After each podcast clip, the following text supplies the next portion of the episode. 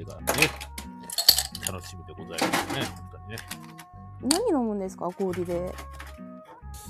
ビールを飲んだ後に、はいはい。土日土日だけですけど、はいあの、えっと、あの、いわゆるあのね、あのレモンサワーとか飲みます。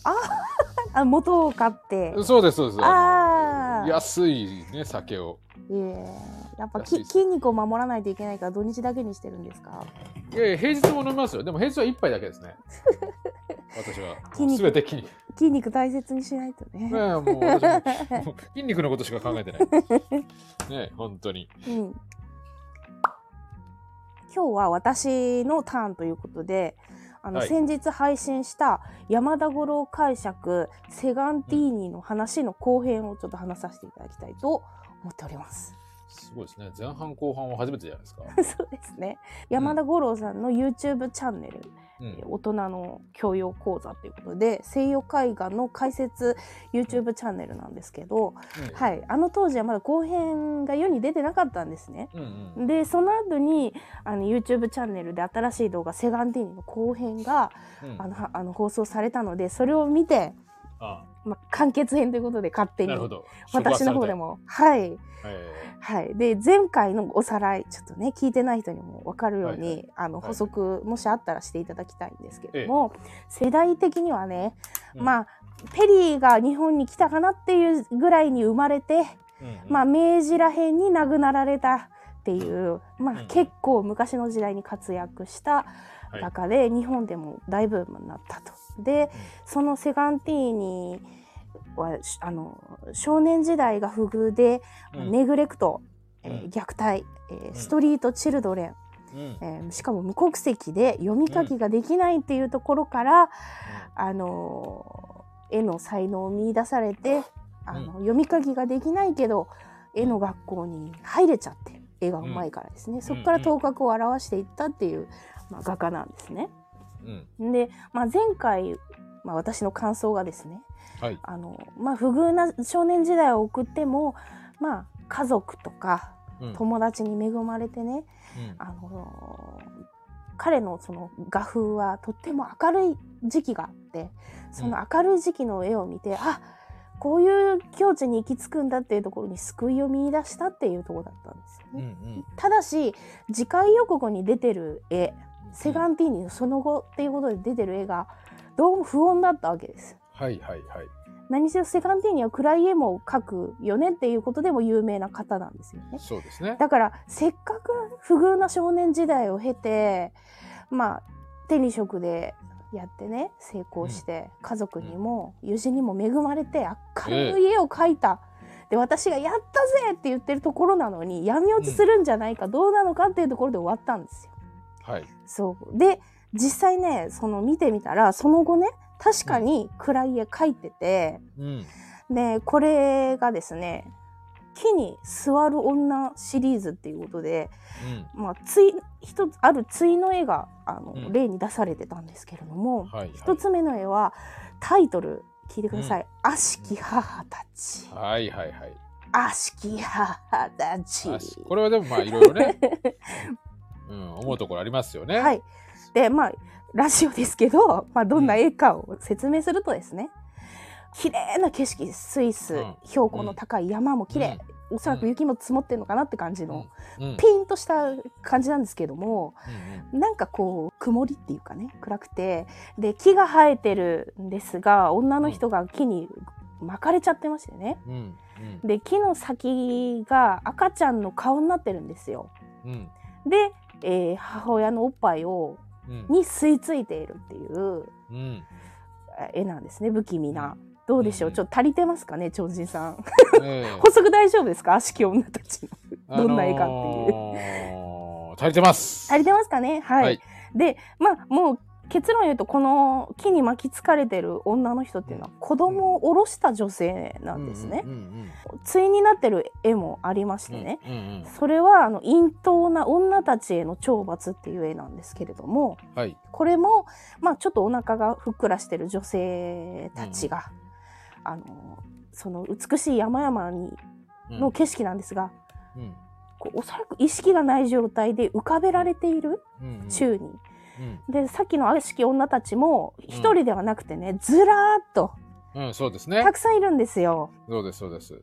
でまあ陰頭な暮らしの果てに産めない子供を妊娠して堕胎した、まああの母性を放棄した母たちが、うん。あの世で懲罰をあ受けているうん、図という説明なんですね。山田五郎曰く。いやこれはあの山田五郎曰くではなく、うん、い公式に一般的な解釈はいはいなんです。。いいですか？ここまで聞いはて、超人さん意見聞きたいんですが、はい。ちょっと2パターン意見聞きたいんですがはい。なぜセガンティーニがこういう絵を描いたかっていう、うんまあ一般の一般にはこういう解釈だろうなっていう意見と超人さんの意見現時点でのちょっと予想を聞きたいんですがどうですか？一般的な意見ですか？い。超人的な意見ですか、どっちも聞きたいんですよ。先に一般的な意見。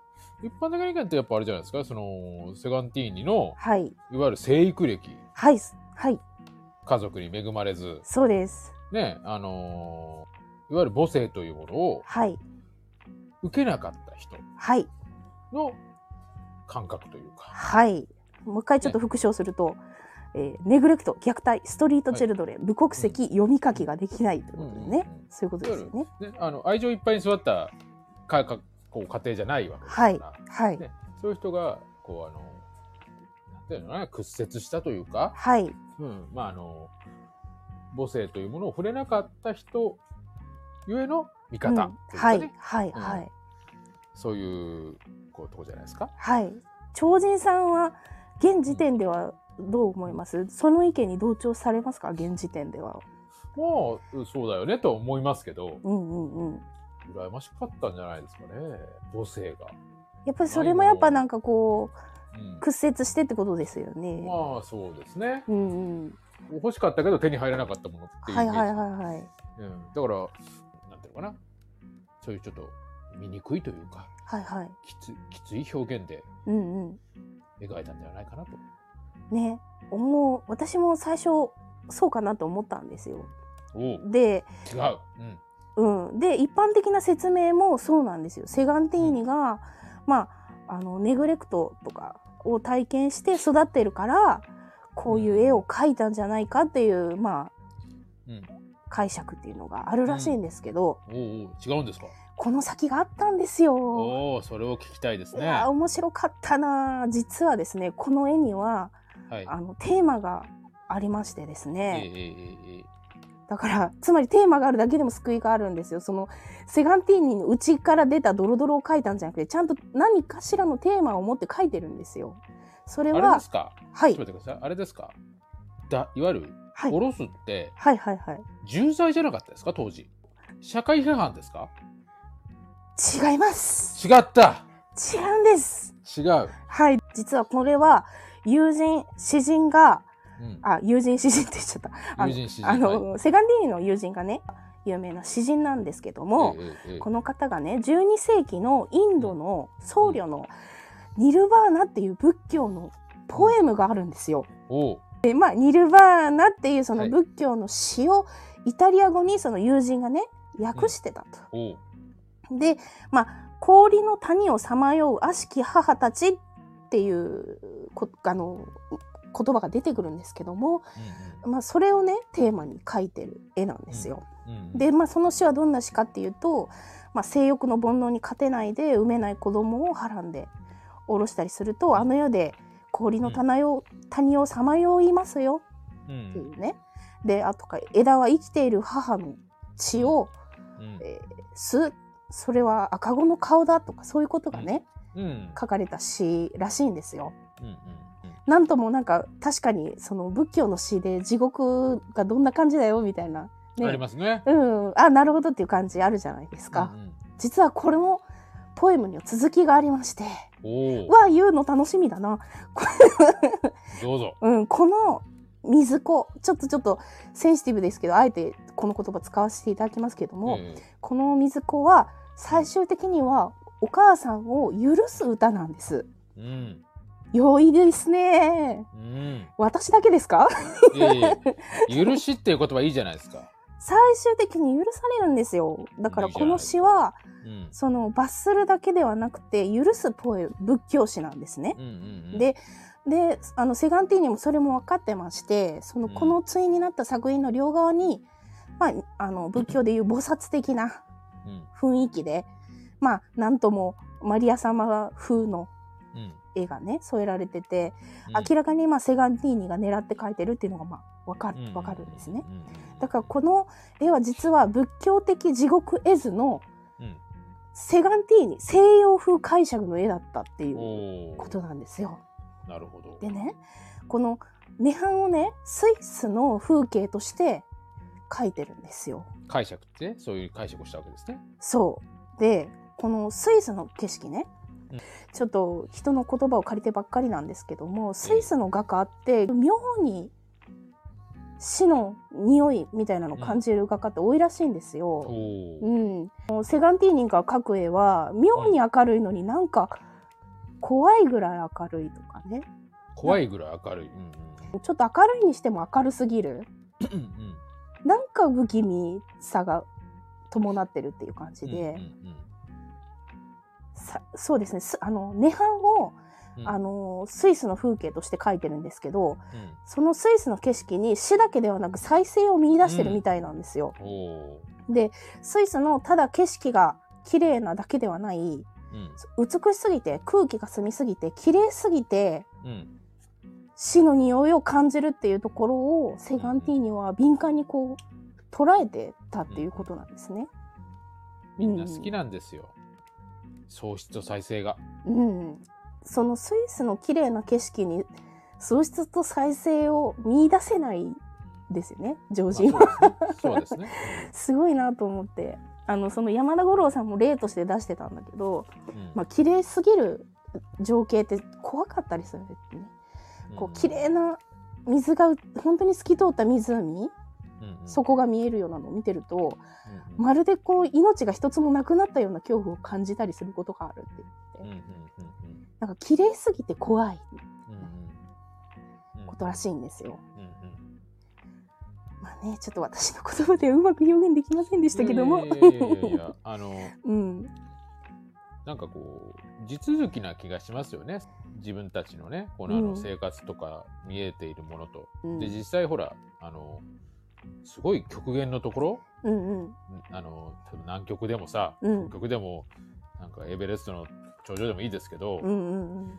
実際あのもう死の匂いがするしませんか？しますよね。うん。ね生き物がいない感じ、うんうんうん。うん、なんかこうエメ生命のエネルギうんーとかけ離れたものを感じますよね、うんうんうん。あの宇宙とかさ、はいはいはいはい。そういうことじゃないかなって僕は今思いましたけどね。うん、私より上手に説明されてたはいはいそうですか、ね、うん、でまあさらなる涅槃を求めてうん。どんどん高いところにうん。住む、移り住んでいくんですけれども、うんうんまあ、先ほどのねうん、あの西洋風の仏教的地獄絵図描いた時は、まあ、300メートルから800メートルぐらいの標高のところに住まれてたと。うんうんでどんぐらいかなって調べたけど正直分かんなかったです。でもまあうん。寒い超寒いっていうのは確かです。うんそりゃそうだ寒いよ。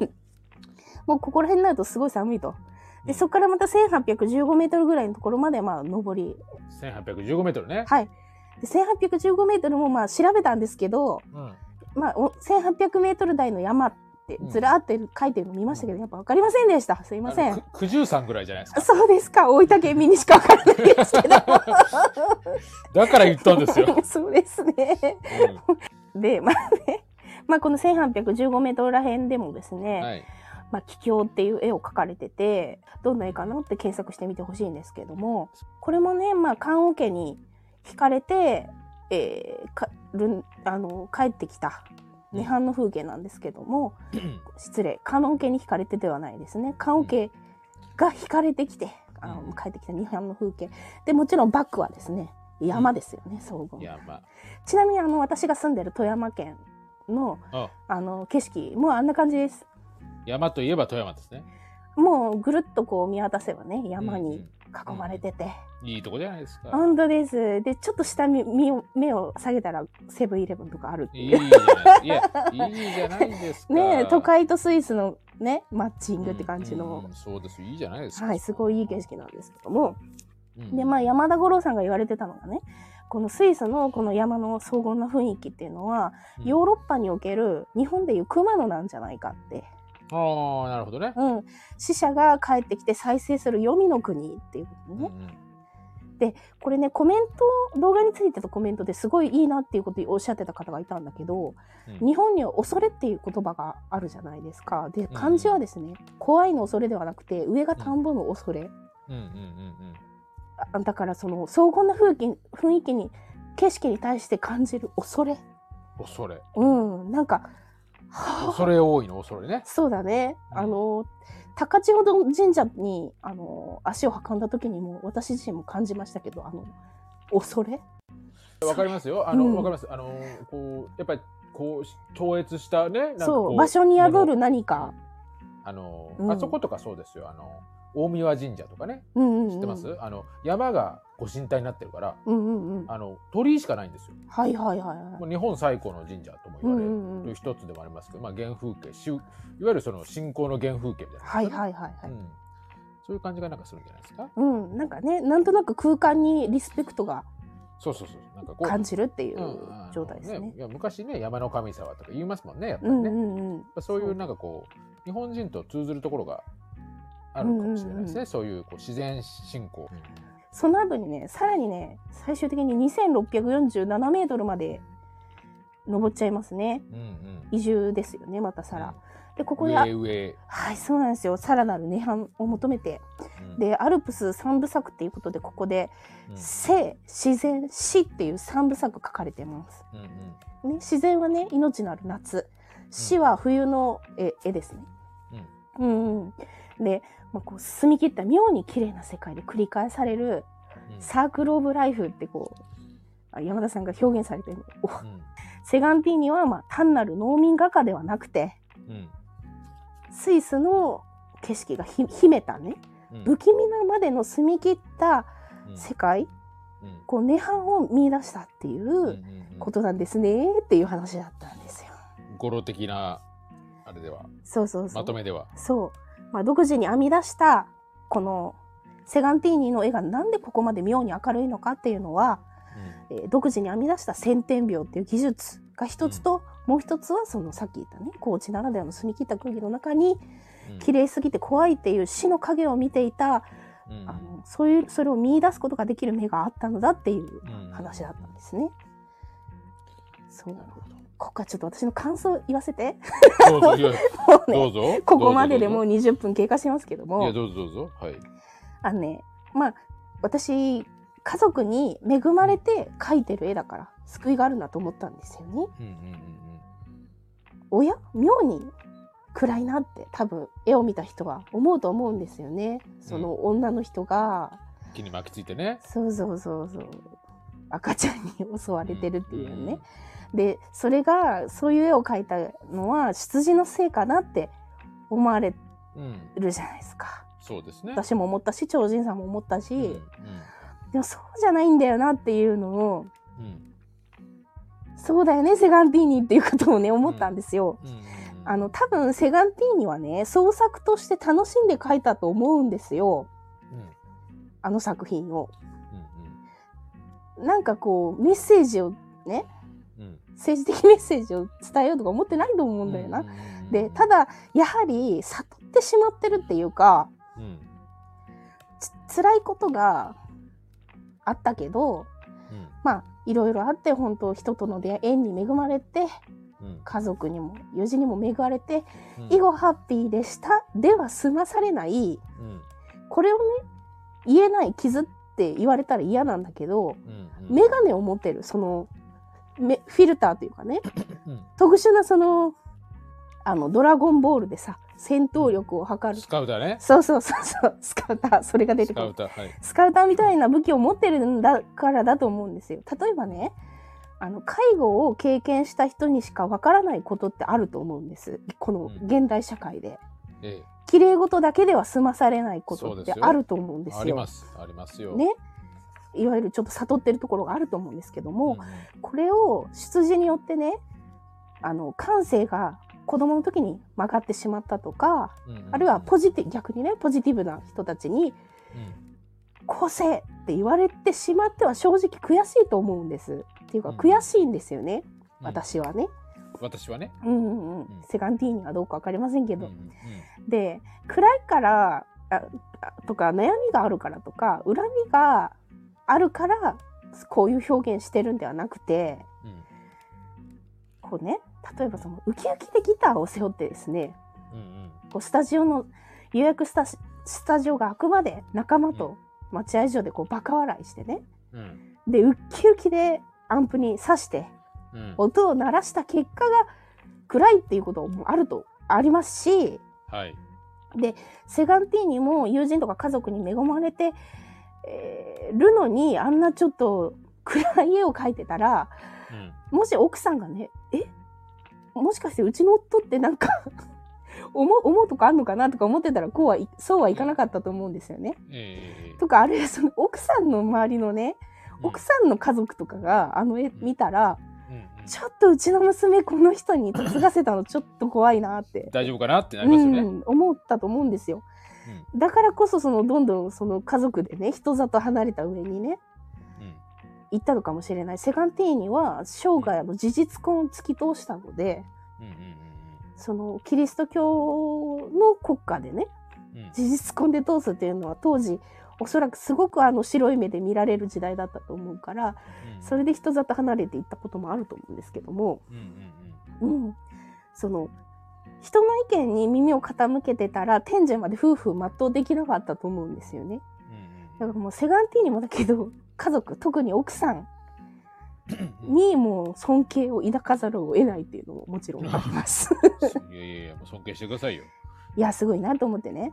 で脱線するんですけどそういう意味では私ねあの10代の時にザ・バックホーンっていうバンドを聴いてたんですよ。はあ、みんな聞いてましたね。